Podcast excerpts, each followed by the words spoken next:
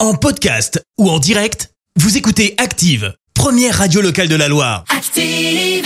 L'actu vue des réseaux sociaux, c'est la minute hashtag.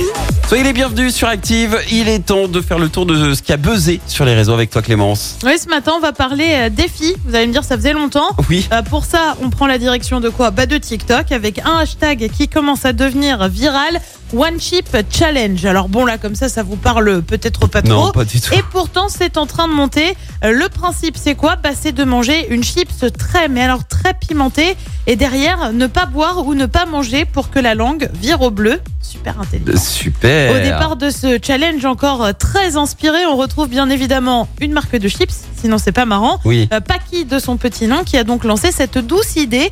Sauf que, sauf que, bah, sauf que ça remonte à 2016. Tu vas me dire sérieux, 6 ans en arrière Ouais. Eh bah oui, mais une vidéo est devenue virale et a relancé l'engouement 6 ans plus tard.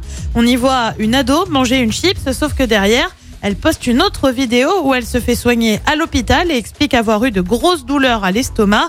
La vidéo a été vue plus de 15 millions de fois aux États-Unis. Comment ça faire Ouais. D'autres internautes ont tenté de relever le défi, seulement ça s'est pas toujours bien passé.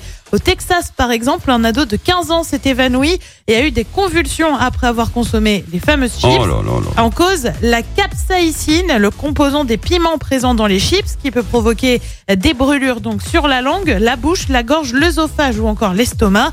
Euh, conséquence, eh ben, la marque de chips n'a eu d'autre choix euh, que de mettre un message d'avertissement face à la consommation des fameuses chips.